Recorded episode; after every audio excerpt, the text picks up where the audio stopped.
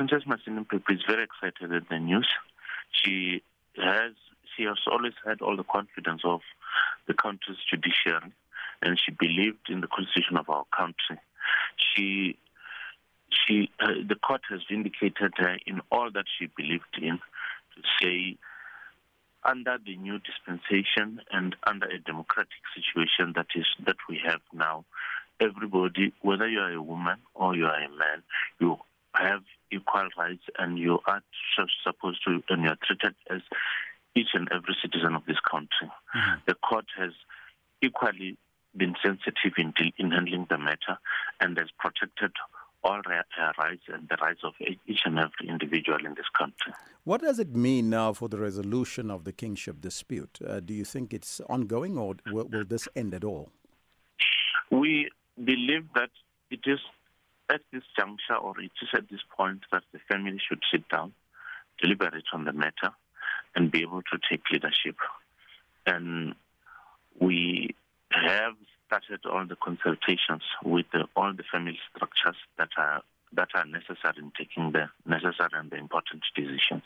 So, is an out of court settlement then possible, and what would it entail? It is it is very possible, and it will be in the interest of the family, and it will unify the entire family. You must you must remember that there, there are about three structures of this family. There is the Ndwakuru family, there is the Mburain family, which is a branch where my Masindi's father comes from, and there is the Mulambiru family or or house, whichever way you prefer. The three houses are supposed to meet, deliberate on the matter, and take a decision on who is supposed to take over and lead the the family and also lead the Vhavenda people. Mm-hmm. How soon do you expect this dispute to be resolved, and, and when do you anticipate the coronation of uh, the Queen Masindi Mphephu? Uh, we believe it should be as soon as as, as soon as possible. Uh, I don't personally. I don't think it, we should be. We should now have to rely on the court system in order to resolve our matter.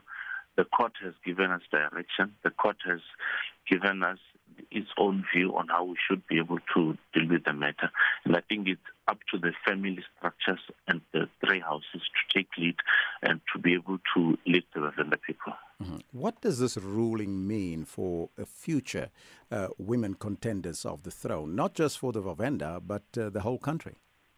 The, the, the, the, ruling of the apex court is very much critical and very much important, and it, it gives lead to how each and every family, and each and every traditional community should be able to interpret the constitution and should be able to treat how matters of this nature are supposed to be to be dealt with.